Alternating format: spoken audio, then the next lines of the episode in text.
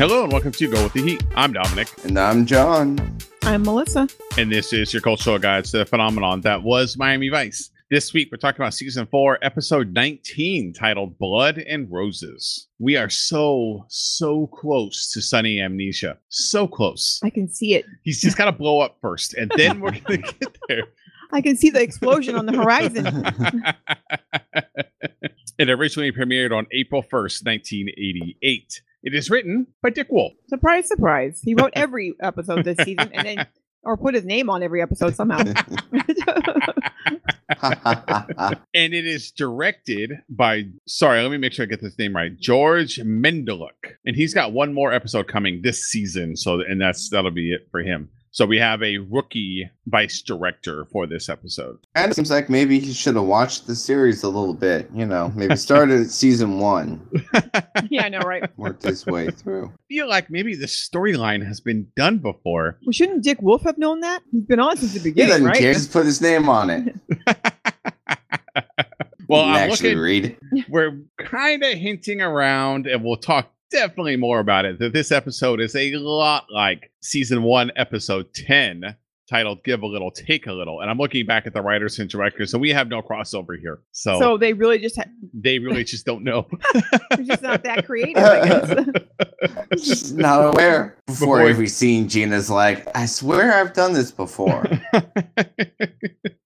Before we get started, I can check in, see what's going on in each other's lives. Guys, there's a big movie announcement. Or not say an announcement, like we knew this movie was coming. It was already talked about that it was going to happen, but we got the title and some teasers and, Stills, and yes. stills of what the movie was going to be. And for those fans of Wonder Woman, you'll be excited to know that it's Wonder Woman 84, right in our wheelhouse. I mean, Mhm. there's got to be a Vice, multiple Vice mentions inside of this movie, right? yeah, there's got to be a Don Johnson lookalike in this movie. Surprise, surprise, as we all found out that Chris Pine is going to be in this movie. So maybe Chris Pine will be Don Johnson. I don't maybe know. he'll rock the white suit. And what I've what I've recently seen is that DJ wears regular tennis shoes, and Tubbs wears his nice wingtips, but DJ wears tennis shoes while he's walking around. Well, hey, that's just smart. Okay, he's got to run sometimes. he can't help it if Tubbs isn't caught on to that. Goes so well with the suit. Exactly. so yeah, 84, they, they released some stills. It's a very 80s look to it. And also there's some side-by-side comparisons of the 80s comics that the storyline is going to be based on. So there's a lot of in the stills, it like straight shots from the comic book. So nerds unite, everyone be happy about Nerds. Mhm. everyone be happy about that. Speaking on behalf of it, uh, I think it's awful cool that they are doing these as, as timepieces, which I mean, I think kind of fits the storyline for Wonder Woman as far as the comics, because I feel like each generation kind of had its own iteration of Wonder Woman, you know, like they would update her about once a decade. So I was surprised they immediately jumped to 84 from World War II. Like I thought we would stop in the 60s first, but thankfully they did jump to the 80s, or else we wouldn't be able to talk about it. I think the reasoning behind that might be either A, uh, the 80s are popular right now, so they want to do a storyline in the 80s because of like Stranger Things and stuff like that. Or B, they, they're trying to leapfrog as fast as they can to modern times because she's so popular. So they just like, let's go forward 50 years. yeah, we don't got time to wait around. Uh-huh. yeah. Well, speaking of things that we have seen before, as in the 80s and Wonder Woman, let's go talk about this episode of Miami Vice that we've seen before. But last time it was with Burt Young, and this time we get a new character, but a returning one. So I'm happy to see Stanley Tucci again. let's go talk about this week's episode. So before we really get started, I just want to make a mention of the last time we saw Frank Mosca. So this is a continuation of the Frank Mosca storyline. We originally saw him in season four, episode one, titled "Contempt of Court." And I just want to go back in time. What we what we talked about in that episode. First, Frank Mosca likes to burn money. Also, pass chocolates around the courthouse and order pizzas while he's on trial.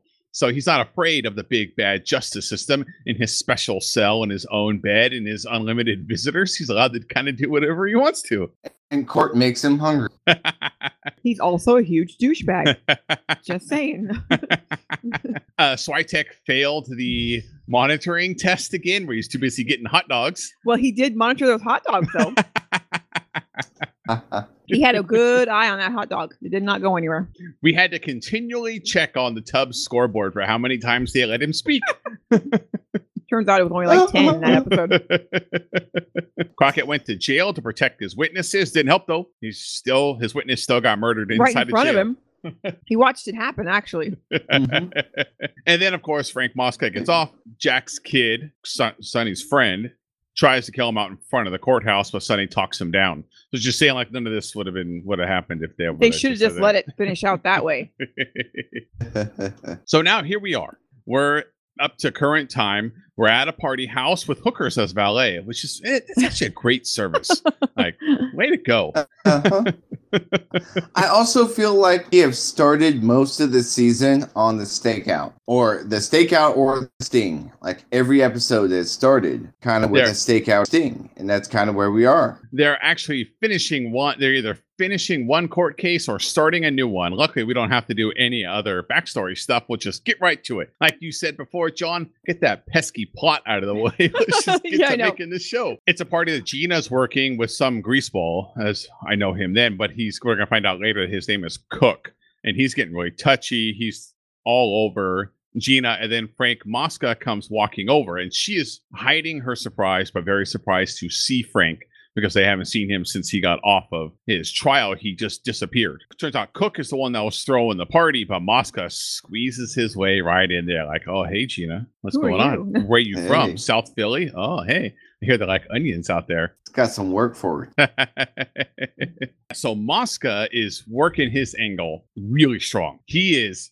grabbing her arm, he's kissing her hand, he's getting up in her face, like, and Cook's just watching the whole time, like, Yeah, what is going on? hey, wait a minute, this is my party.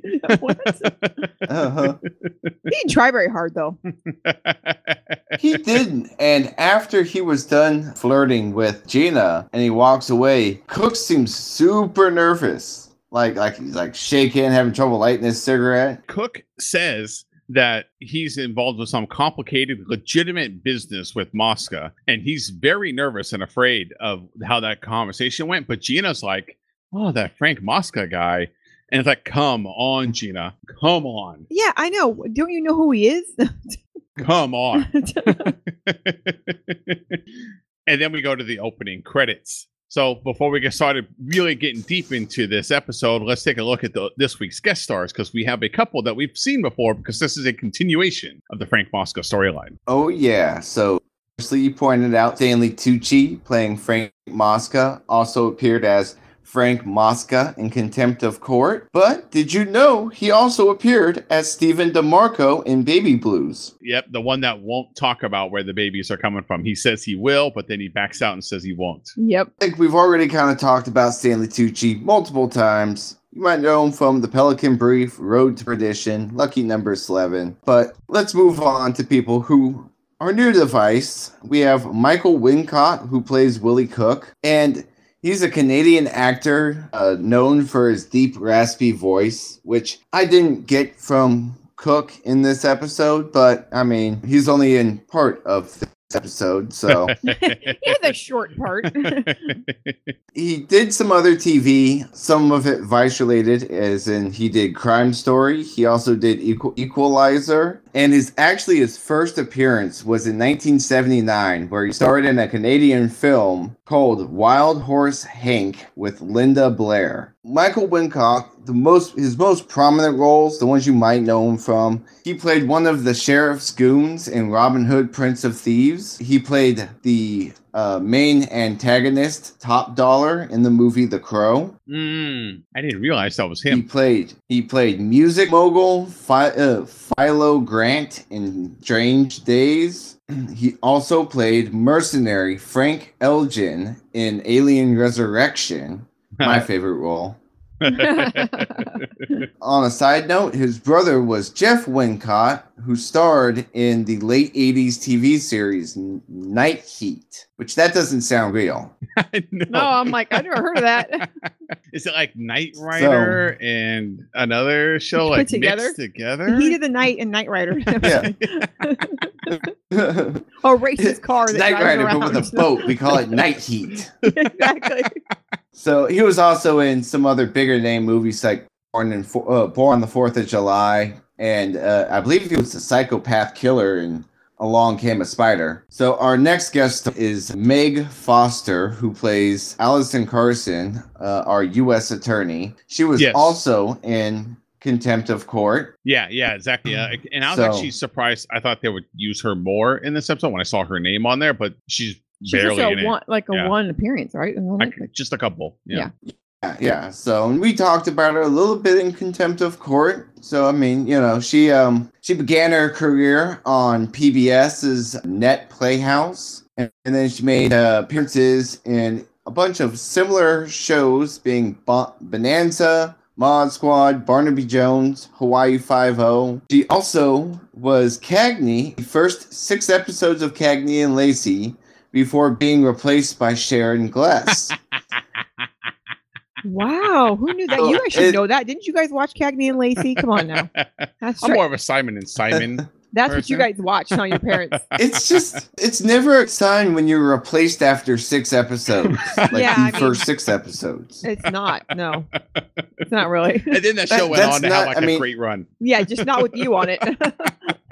tv shows she she's appeared in she was in quantum leap star trek deep space nine sliders and most recently xena warrior princess Mm. she was in a bunch of movies but i will sum up by naming the two best movies that she was in because all the other ones were kind of crap.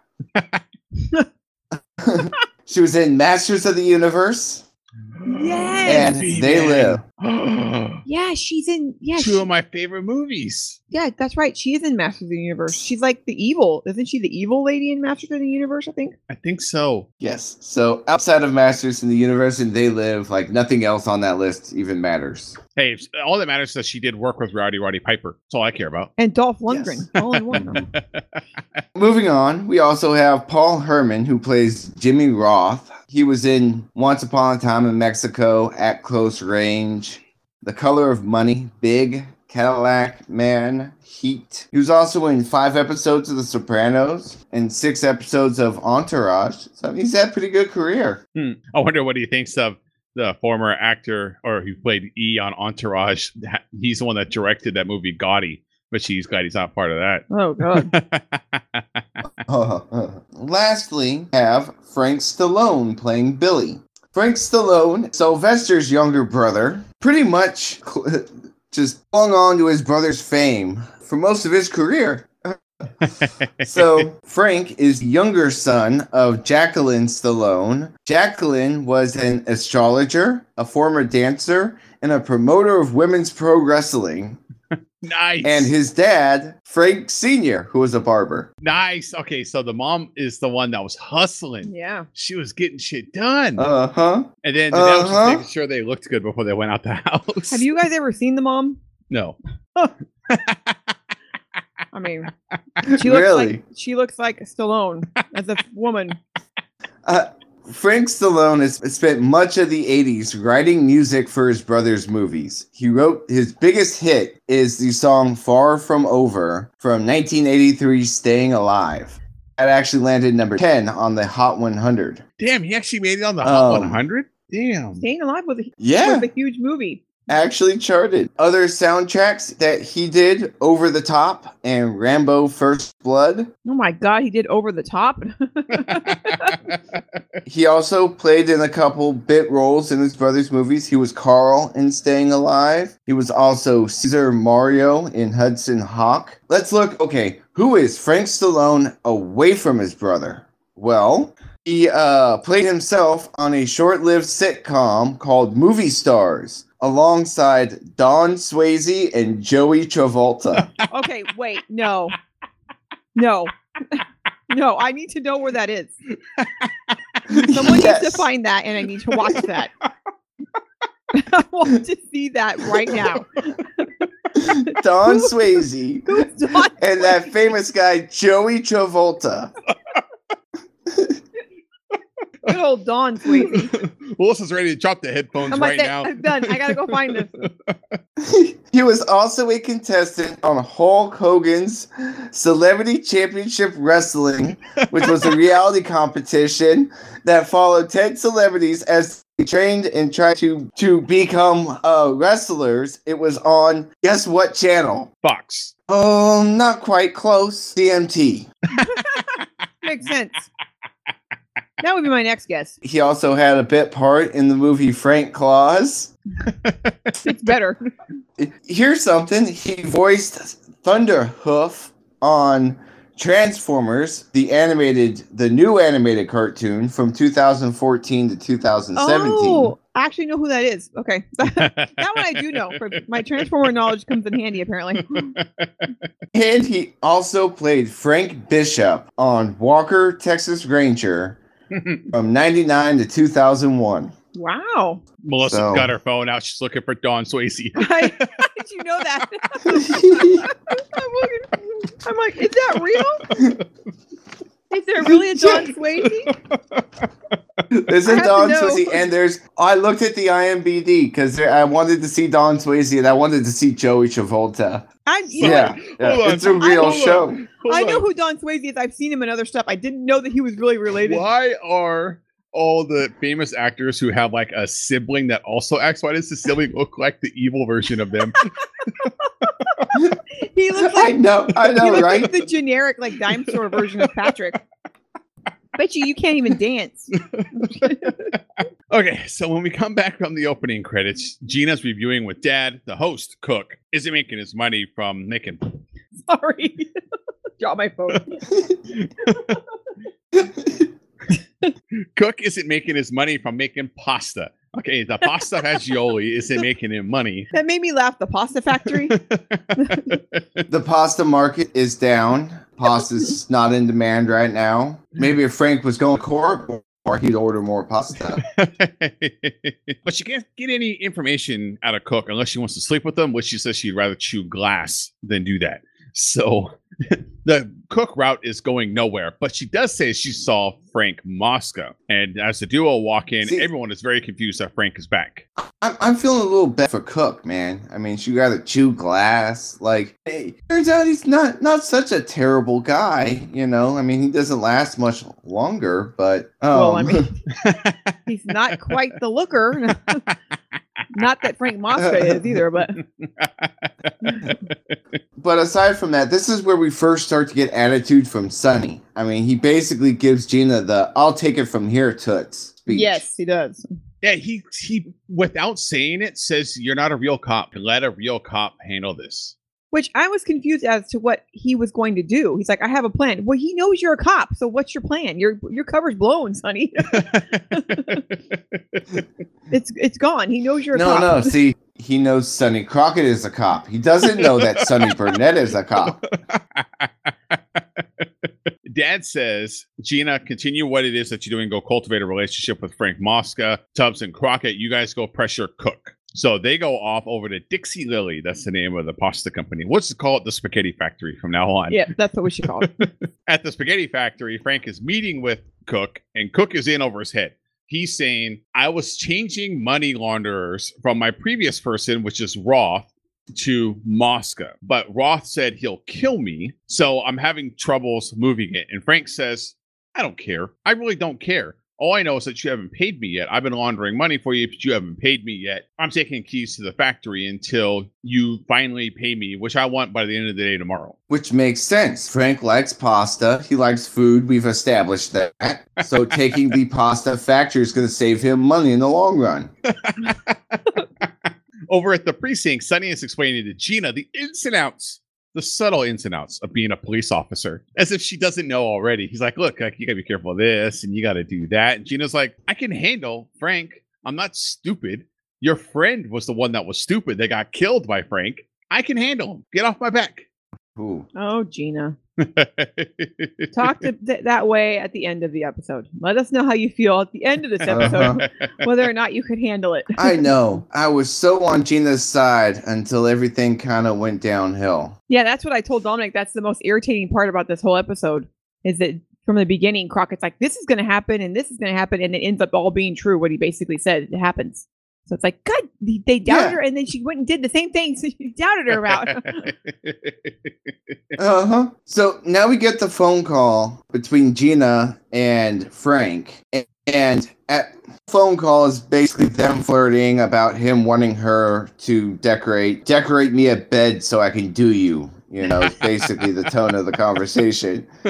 It, it's the end of the conversation that gets me. He basically says, you know, hey, whatever you want, food, and, and Gina wants red wine and manicotti. I mean, I guess manicotti underrated pasta, but I'm not going manicotti if I have a choice of any kind of pasta. It has a pasta factory. We can go anywhere. Um, I, I, I'm probably going You can tortellini. ziti, you can get rotini, spaghetti, fettuccine. I mean, like the noodle possibilities are endless here. You can even get the giant shells if you wanted. You go ravioli. You can get it. Just Uh, saying. yes, exact. I, I just feel manicotti is just lazy. I don't know. I, I, I'm going tortellini. I'm going something with some some curl to it. the only thing I would say to you is if, if I'm Frank, I'd be I'm nervous about going on a date with a woman that wants something that's so filling. She can't move after she eats It it. really comes off like she's she's not there for the whole night. She's there just for dinner. She's leaving. you can't you can't eat a manicotti and get busy later. It's not happening. No, there's no way you're gonna get the motion sickness alone. Like exactly. you're just so full and it's all heavy because it's just cheese, like ricotta cheese, and oh, and if you Yeah, it's a, it, it's like, a l- cheese, rich cheese. it's the type of food you eat on Thanksgiving. That way you can take a nap in the afternoon. Out at the spaghetti factory, the duo are there, and Tubbs and Crockett are touching like all of the pasta. I know. as it Not sanitary. Sonny tells Do them that they even hey- have a warrant to be here? No, they don't. They That- do not. That is That's- asked later. yes, because Cook asks him about that. It's like, do you have a warrant? He says, no, but we will pressure you until you cave, essentially, because we know you're involved with Frank Mosca. So if we go investigate Frank, what do you think Frank is going to do to you? So then they do something weird. They say, We're going to be back for the, all of the records tomorrow afternoon. And then they just leave him alone and, like, don't surveil him or anything. Yeah, I'm Just, you sure know. they could get a court order to say that they can at least watch him and wiretap him. Oh, they don't follow that stuff anyway. They can just watch him and then say they weren't watching him. I think it's funny. They're just like trustworthy. Like, well, we'll see you tomorrow, pal. You know, don't leave town or anything, but okay. yeah, don't leave. I'm sure Frank won't be bothered that cops came to see you today. Out of Frank's, Gina's there for a little wine and having some dinner. Frank's like Art Deco, Art Schmecko. Oh my god. Eyes lock, and they know they're having a moment over the Schmecko. She's explaining how she's going to do a Jersey Girl themed decoration. I do appreciate that in the very beginning of this, when Gina's with Frank, is that she's showing that she's really drunk at this one too. That she's having a hard time controlling herself around him. Because you see in this, she is a little wine drunk Yes. in this, and she's letting it Mhm. fly a little bit more than what she should be doing as a police officer. And so I think we're getting a signal early, like Gina can't really control herself around him, and she she leaves this one after they talk and he's they talk about the decoration and stuff, and uh, Mosca asks asks her about Cook, and she says, "Oh, that's an he he's a nobody." And Mosca He says kind good of because I just don't like to share. Asks her to. Uh, he kind of asks her to go steady with him. Yeah, it's exactly what he asked. He's like, "Hey, are you dating anyone? Because I want to date you." Yeah, and I don't share. Yeah. W- w- would you wear my Letterman jacket? Would you wear my spaghetti factory jacket? it's got the emblem on the back. it's just a spaghetti noodle, but you know, the next day at the You think she took some of that manicotti home? You know she did. She got a couple boxes for later. he owns the factory. He can give her as much as he wants. I, I care less about the date. I'm only concerned about the pasta. What's going on with the pasta here? We have to know how much creamy pasta. red, regular red, Yeah, what's going a on? spicy. Like what was it?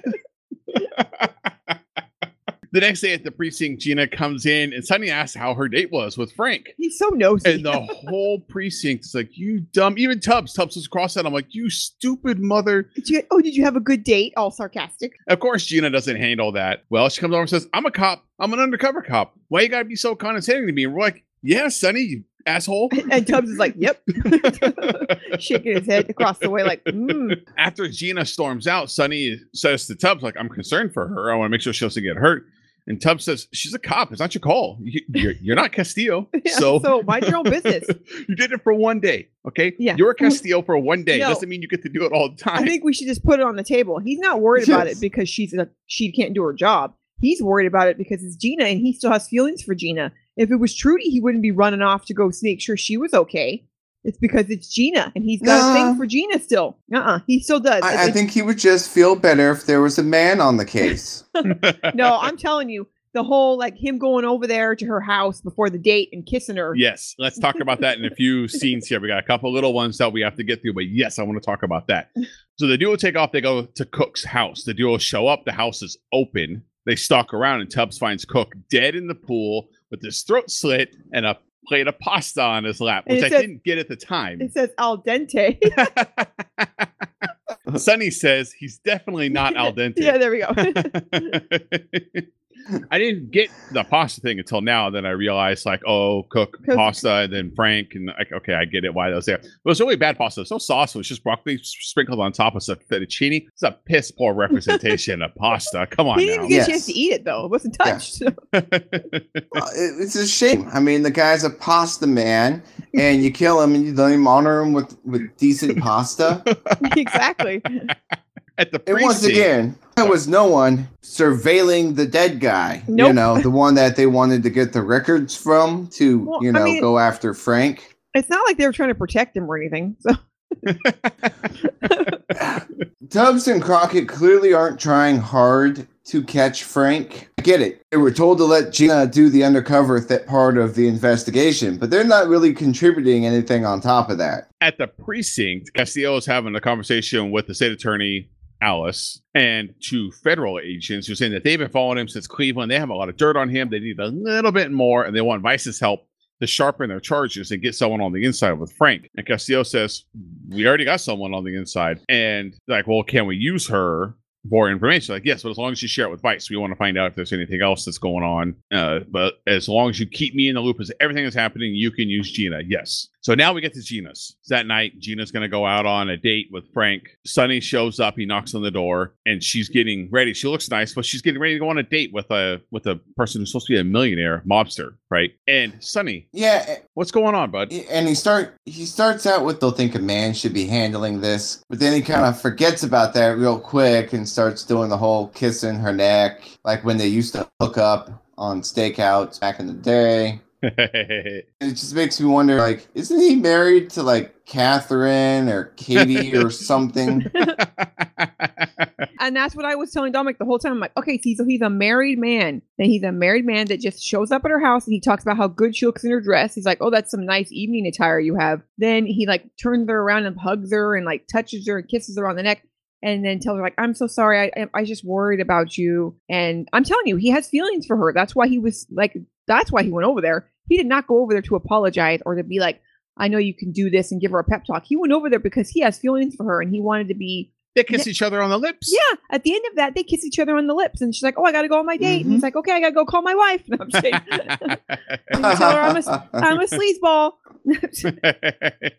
so I have two things I want to point out here. One is this comes off as they are still hooking up. Occasionally, there's something still going on between them, and so that's why there's still this attachment. Now you could say like, "Oh, it's because they're cops and they work together." It's like, no, no, no.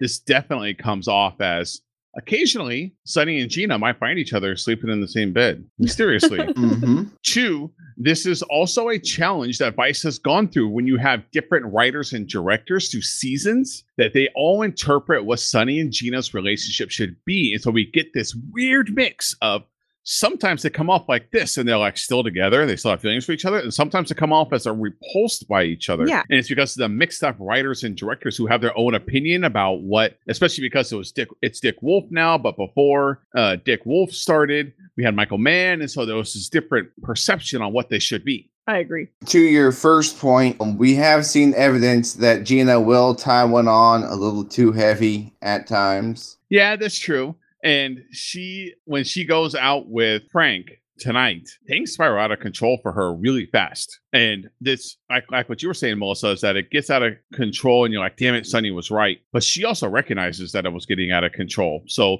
really fast, we see Frank and he's talking to his bodyguard Billy, which is confusing because it's Frank Stallone, Frank Frank.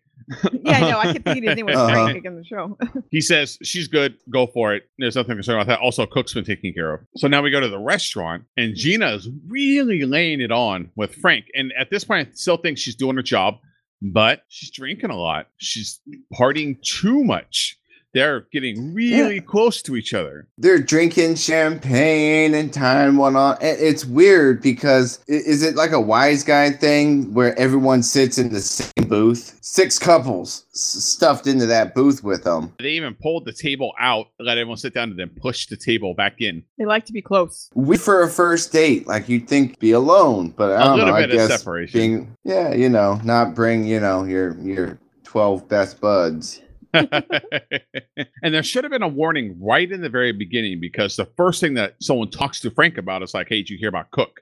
There should have been a reminder to Gina, like, "Oh yeah, that's right. These people are all mobster murderers. Like, I need to be as careful as possible tonight." I definitely feel like she's not careful at all with the way that she is working this case. Like she's not taking this, the seriousness of what he can do to her hmm at all into account. So Mhm. then on the limo ride back to Frank's, there's lots of giggling, more champagne. They're making out in the back. It's really now got out of control. And when we get to Frank's house, we see the look on her face like, oh shit, this this has gotten to a point where I don't know how to stop it now. And then when Frank comes back over, they do some more dancing, there's some more making out, there's some more alcohol, and then Frank lunges at her. And this is when she really starts to push back, like, no, you have to stop. Uh, This is not what I want. But Frank doesn't.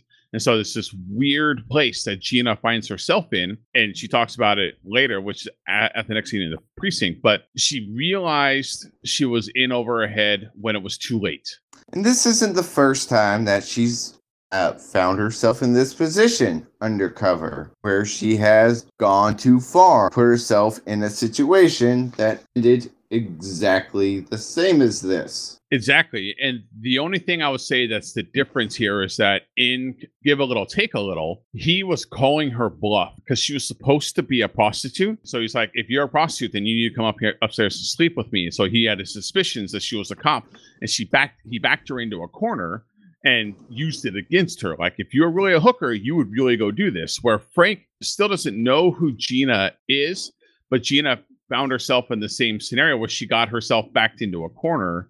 Yeah, I think if she thought she said no, first of all, Mhm. she said no that she didn't no, no, no, no, and then at that point, I think she just thought if she took it too far with the no that she was gonna she was gonna mess up the case. Mhm. So then she was, you know, there she was. She was in that position. She very clearly does say no, though. Like, there's no Yeah, there's no yeah she secret says there no. that she's not like, oh, okay, I did it, but I didn't want to. She says no. It does go too far for her, and she tries to stop it, but she can't give away that she's a cop. In- Yeah. In a conversation which was uh little Trudy says, We're just women. We make bad choices. I thought that was a weird I thought that was weird too, but I think to I think she was trying to say like we're just like I was taking it as like we're just human, like we make mistakes, we do things. But we, are cops, but we're also women. So you could say the same thing about Sonny and Tubbs, right?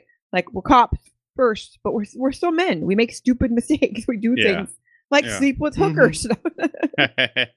really fast before we get to that scene, because I think that's where we all want to talk about. Just really fast. The next day, Moss is out getting flowers. The feds come up and like accost him on the street uh, for laundering money. Frank specifically points out one of them and says, "Hey, make sure you contact me if you need any flowers." So like, hey, by the way, like this guy's going to be dirty because he specifically called this guy out. So now at the precinct, it's the next day. The whole Vice team is there talking to Gina, and she's t- saying what happened the night before, what information she was able to get. Not necessarily what happened, but what information she was able to get. And as Melissa, you said, everyone's got their judgy faces on. Everyone's judging. They're all like, when she's talking, they're like, "Oh, look at her, she's hungover," because she's like clearly hungover. She's holding her head, like, "Ow, my head hurts." And then uh, when they get further in, she said something about Cook, the information about Cook, and Is it, is it more cruel uh, just pretending like she didn't sleep with them? Because like she makes the the dad says, "Well, how did you come by this information?" She she doesn't say anything, and there's this uh huh moment, like everyone's eyes kind of roll, yeah, that, exactly. That's what I and was then saying. that's when it gets all quiet. And like all of the men excuse themselves out of the room. But Dad doesn't say anything, which just strikes me as kind of weird for him. But I guess it is him because he's like, oh, Ted whatever. doesn't want to talk about her sex life. he doesn't. Yeah, that's true. she says he definitely killed Cook. There's a brewing war between Mosca and Jimmy Roth. I'll talk about banks and cities. As you mentioned, Castillo's like, hey, how'd you get this information? She doesn't answer. Then everyone leaves. Sonny hangs out for just a second to give his extra judgy before he leaves the room. Then Trudy stays, and that's Yeah. where we have this conversation that you guys were talking about. And Gina says, I can't believe what I've done. But in retrospect, it's like it also uh, se- seems an awful lot like you didn't do anything wrong. She's supposed to be undercover, and so she was just doing what she thought she had to do for the case. And then when she was in too deep, then realized like, well, the, my only way out of here is like to pull a badge, but I can't do that. Yeah, no, I don't think she did it. To be honest with you, I don't think she did anything wrong. I think she did what she was supposed to do. She took it as far as she could go to get the information. She said no. So that should have been he's a pig, so he shouldn't have continued. And, and she said no, and and she Mhm. like in her head, okay, I'm a cop, I can't do this.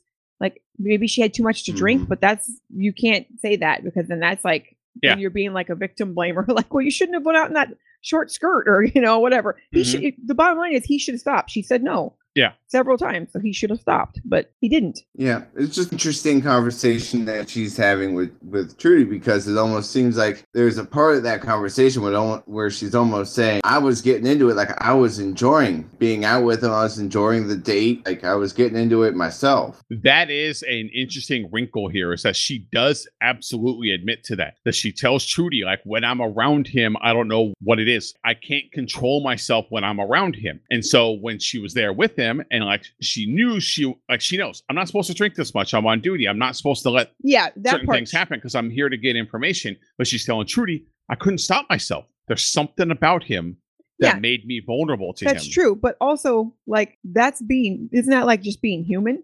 That you can like someone's you can like somebody's company and mm-hmm. like having drinks with them and like having dinner and that was all fine and dandy, but that doesn't mean you want to sleep with them. Yeah. Oh yeah. That just means that you had fun with them. Hopefully, he'll wear flowers and that'll make it all all Yeah, I know, away. right it'll all be better Excuse me for that that date rape I did. Here's some tulips. a lot of them. yeah, lots of them. At the spaghetti factory, Frank is there with one of those feds, you know, the one that he pointed at, and he asks, How come you aren't giving me the information that there was more investigations coming from the feds? What do I even pay you for? And they have a him with It's the noose actually- around his neck attached to a forklift. This is a brilliant idea, by the way. yeah, it's a brilliant negotiating tactic. I mean, just look at scared guy's face. Like he knows one little pull of the lever, you know, and he's gone. I just I feel like Frank Stallone might have been better as the interrogator than than the other Frank. I feel like Stallone might hit slightly harder. I was really intrigued when I saw the forklift. Like, are they going to lift him up or are they going to crush him? What's he gonna do with them? Are they gonna put him in a box?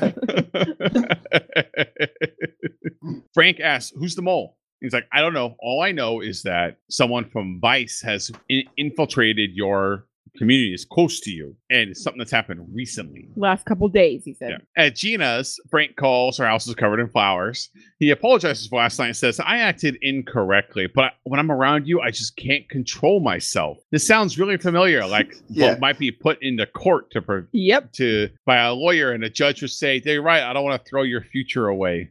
But you do have to register as a sex offender. I'm just kidding. I just love how he does it. Okay, did you get the flowers? Okay, well, I'm sorry about the rape. Uh, when can we do it again? yeah, exactly.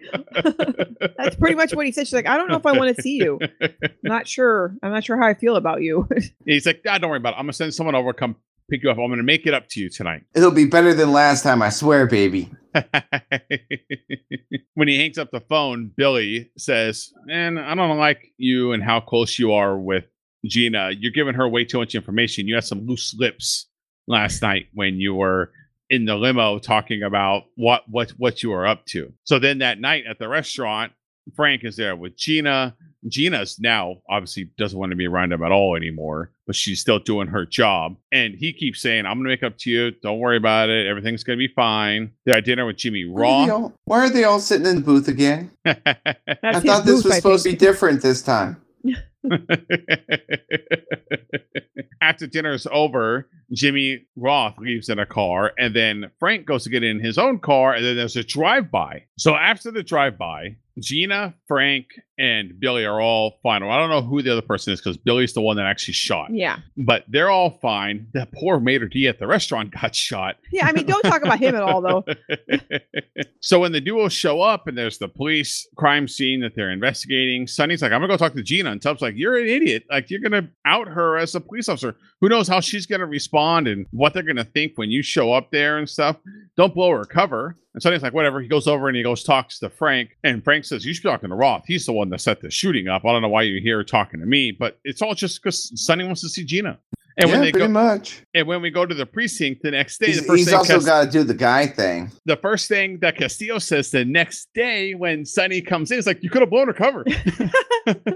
We, and Tubbs like, I tried to tell him. Everyone's talking. They haven't seen Gina in ten hours. She hasn't checked we in at counted all. the hours down. So now they're going to run off. They're going to go talk to Roth and they're going to go find Gina. At Frank's, he's talking to Billy. They're the ones that staged the drive by. So they wanted it to look like Roth was the one that put the hit. And then they, and Billy says, Hey, I also tried to take out the cop at the same time. And Frank's like, Yeah, the bullets got a little close to me too. Mhm. So it was all a setup. Gina's basically screwed. She gets busted red handed because she's inside making a phone call to Vice to say, I think it's Roth is the one that killed Cook, even though it's wrong. But she's biting on the fake out because they're like, well, Roth is the one that's trying to murder everyone, not Frank. Frank hears it. He picks up the phone too and listens on the other line and hears that it's Gina talking to Vice. So now she is caught She's dead done. in the water. Yeah, she's done. Yes, when she hangs up the phone after she realizes she got caught, we flash to the station and see Switek severely confused. Unfortunately, Switek is unable to use his words to get help for Gina, but luckily, other people in the department figure this out and run to Gina's aid, while Switek is still confused by the phone. He doesn't understand how it works, okay? Did you notice that he never said anything about the phone call? No, I Like that's it. We never hear about the phone call. the duo are at Miami Dade County Jail talking to Jimmy Roth, and Roth's like, "Listen, I know you all are stupid, but I'm not, and I know that Gina, the broad, as he calls her, Is a is cop." a cop, and Frank isn't an idiot either, not like you guys, because when he says that, Sonny's like, "What cop?" And he's like, "Gina." yeah, you dumbass. Even I know Uh-huh. that, and Frank knows that, and so then Sonny Yeah. You know, the comp that Frank's trying to bang. and so the Son- Sonny runs out. They get in the car. Then they're gonna fly over to Frank's place to go save Gina. They're like, "Oh no, she's been made," and call it into the station like she's And been made. That's why Chick's like, she's been made? Oh. What?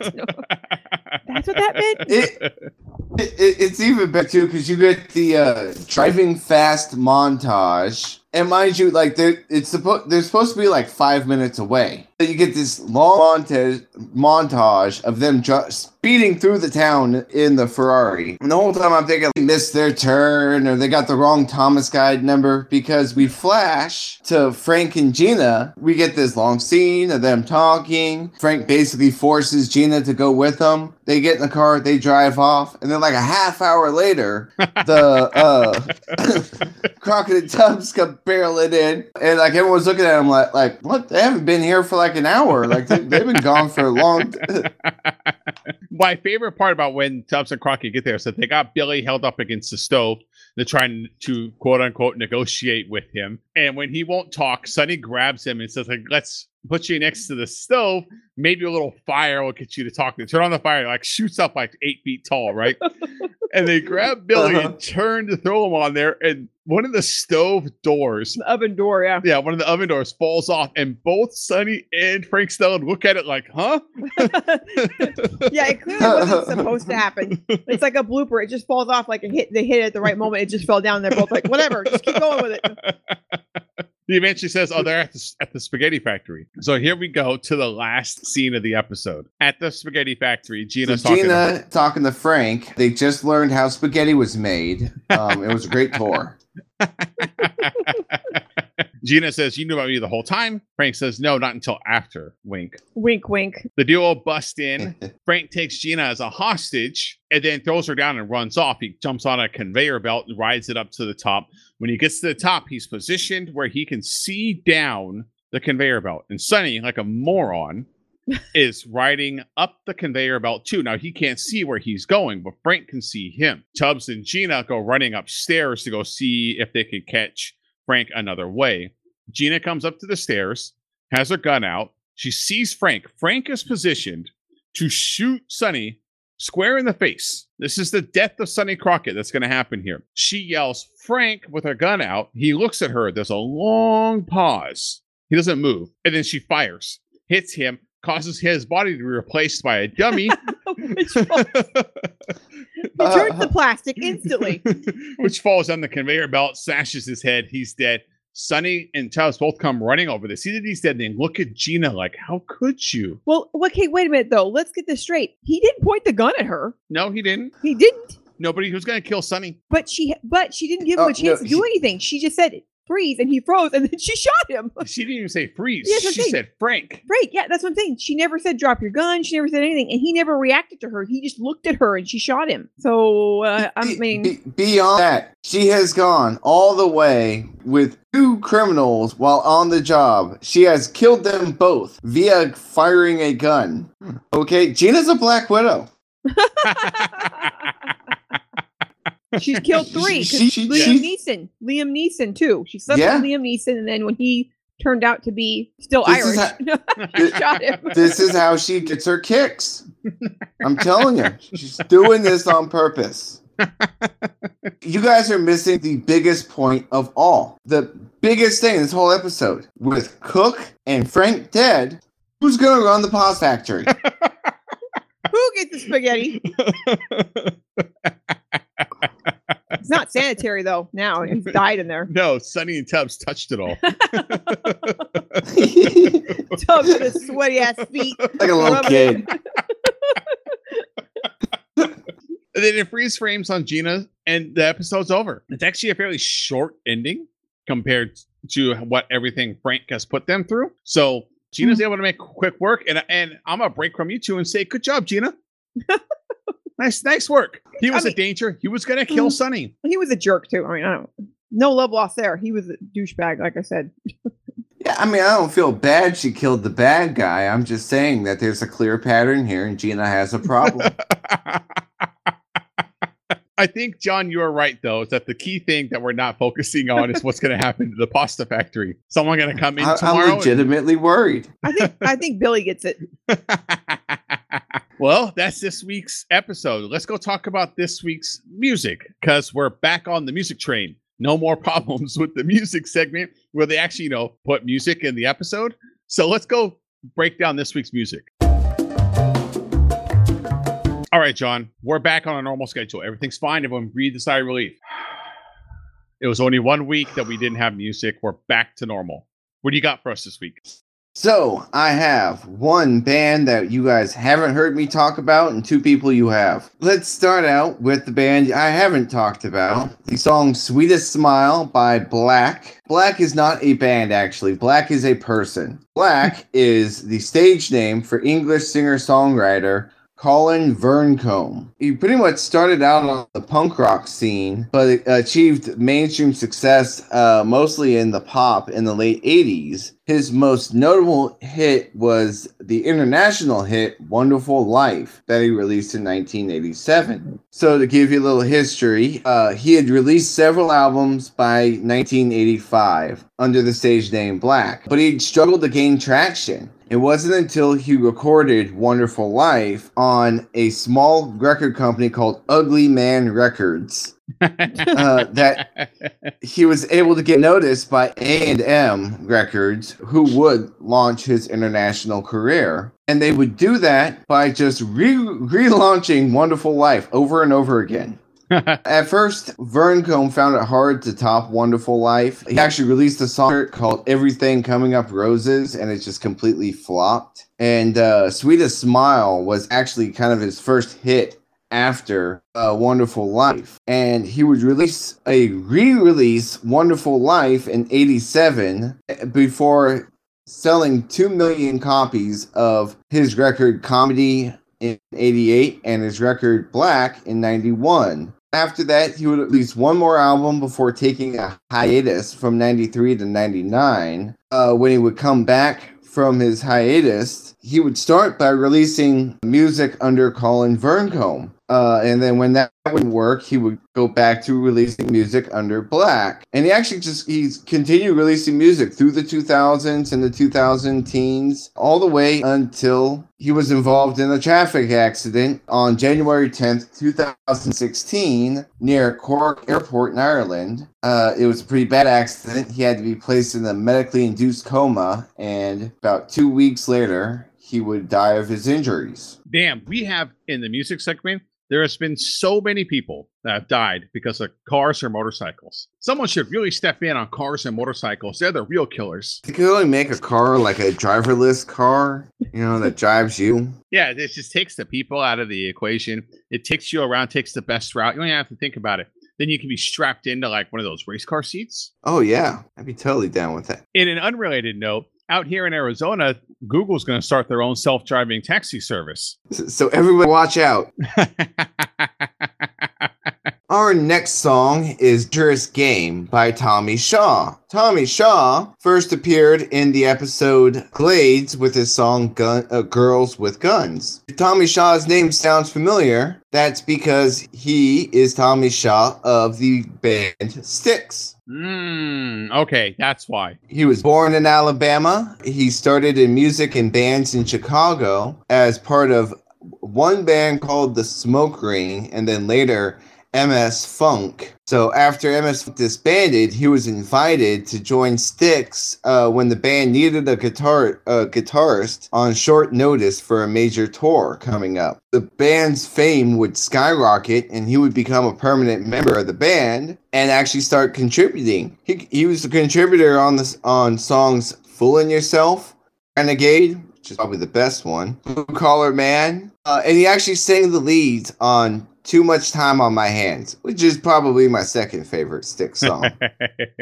but after their power ballad Babe hit number one, keyboardist and lead singer Dennis DeYoung wanted to push the band in the mainstream and make more theatrical performances. More theatrical than Styx?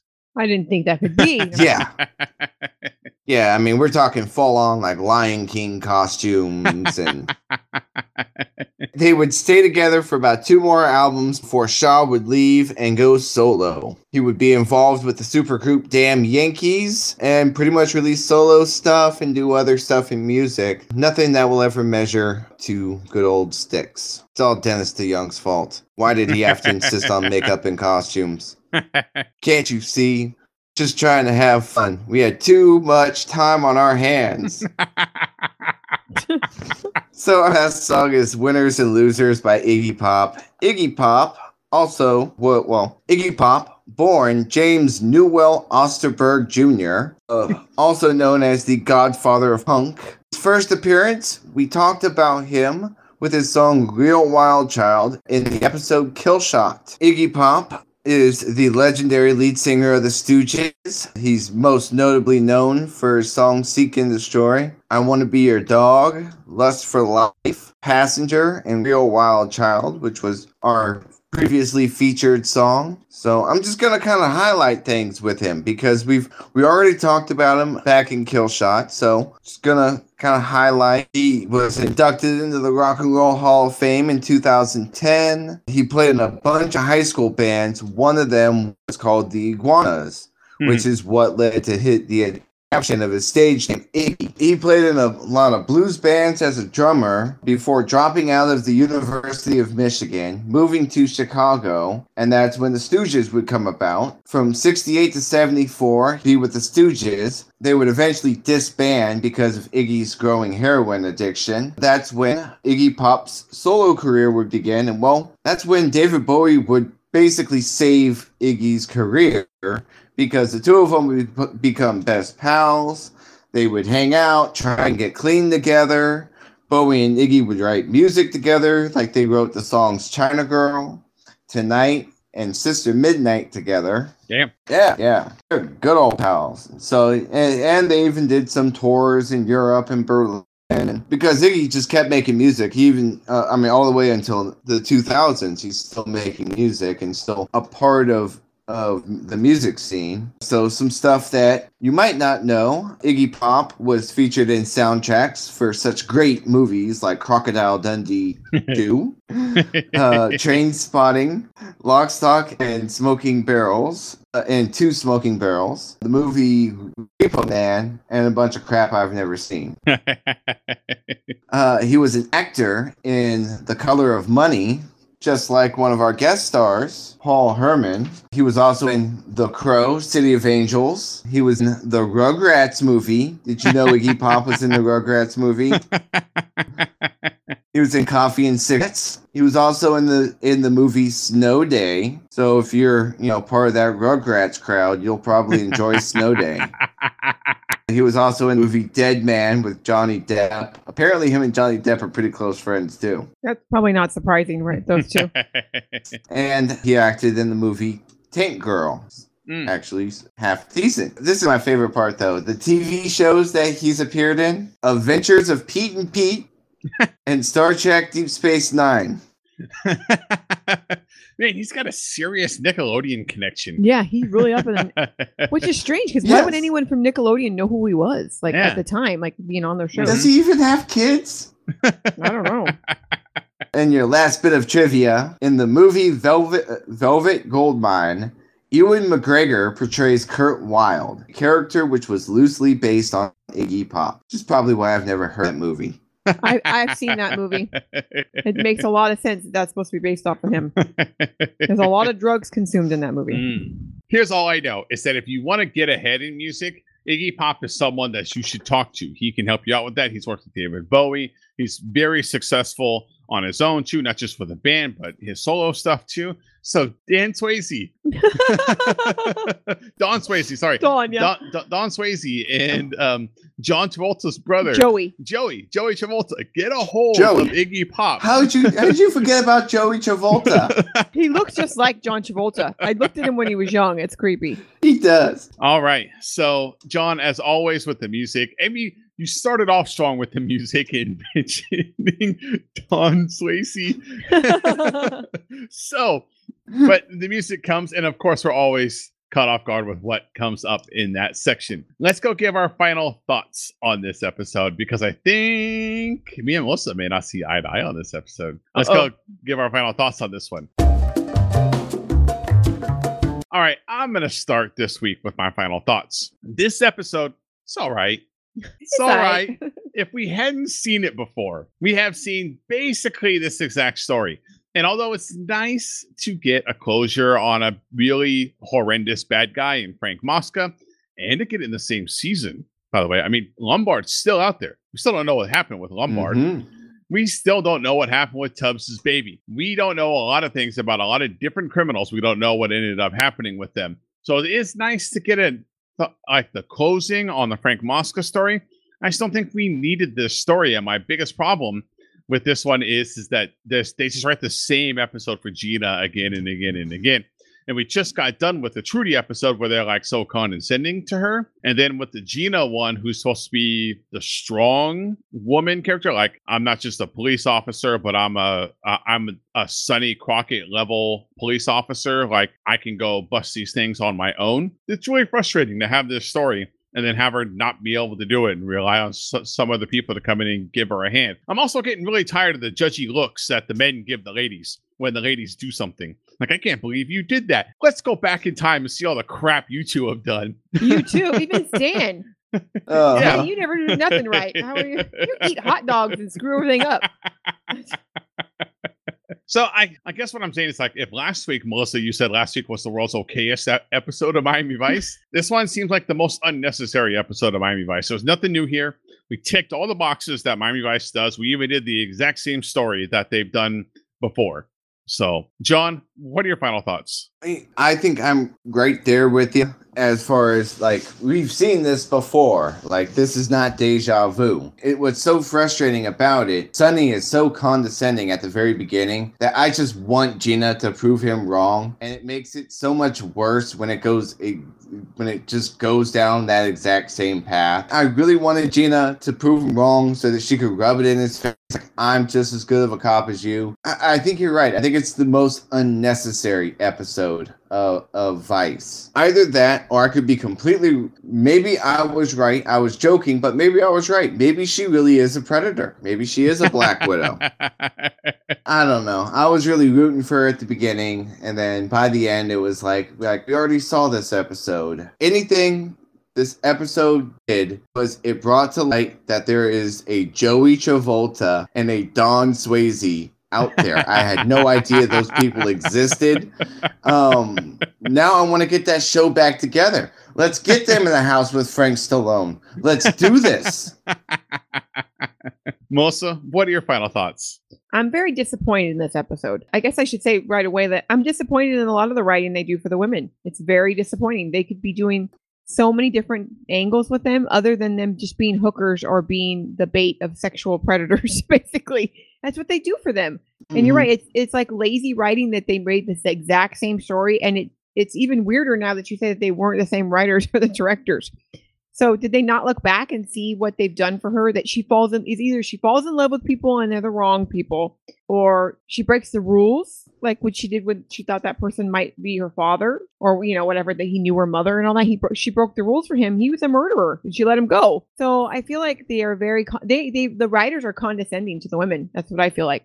And that's why it comes off that way in the show. And it might be a sign of the times that that's what they were trying to say. Maybe it was a statement they're making that being a woman cop was hard because there's a double standard but everything they do is judged and the boys don't get judged for what they do even Stan, who screws everything up, and he's still like, no, he's okay. We don't we don't judge him for that. He's just Stan. Other than that, mm-hmm. it did kind of bug me at the end where she shot him, and it didn't feel like she needed to shoot him. But I mean, I get it. She, she was gonna, he was gonna shoot Sonny. That that was gonna happen. It just felt like there should have been like he should have pointed the gun at her or something, made it more clear that that was gonna happen. And there's obviously some gray area with the the the way she feels and what happened and what was going on and why she did what she did. But the bottom line is that they made Gina out to be like she couldn't handle herself, and I don't believe that that's the way it should be. I don't think that's what that that doesn't seem like anything like her character would do. But they keep writing it that way. Mhm. So disappointment. I mean, I'm glad they finished it out and you got to see, and I'm definitely glad he's gone because he was a, his character was a very evil man. So he needed to die. And it bothered me a little bit because I'm pretty sure he plays in the Hunger Games. He's like the uh, talk show host guy in the Hunger Games, and if Google him because he looks ridiculous in it. You know, um, it's hard picturing him a tough guy, knowing that, like, like having that. Pic- Sorry, Stan. and that's going to do it for us this week. We hope you enjoyed this episode of Go With The Heat. We would love to hear from you. Email us, go with the heat at gmail.com. Be sure to check out that website, go with the heat.com. You can find all the other ways that you can contact us too Twitter, Facebook, Instagram, Tumblr, Snapchat. I want to say, I don't know. We got pretty much anything and everywhere. You know how to find us. Go with AOL. Instant Message. Our GeoCity site is still running. You can get us on Yahoo Messenger. on that website, there's also a tab for support. We would love your support. Support step number one email us, contact us. Let us know what you think of this episode. Step number two go to your podcaster or podcatcher platform of choice and leave a review. Just give us the highest rating, no matter what it is. Just give us the highest rating that it is. Five plums. Go for it. Give them all but don't write a review. No one ever reads the reviews. Instead of writing a review, write in there what you would say to Don Swayze Joey Travolta. What kind of show should they make together? Come up with a show pitch that we should have for Don Swayze and Joey Travolta. I think there's still an opportunity here. John has hit on something. There's still an opportunity. Let's get them in a room. Let's pitch them some ideas. Only, only if we can get Johnson to join in.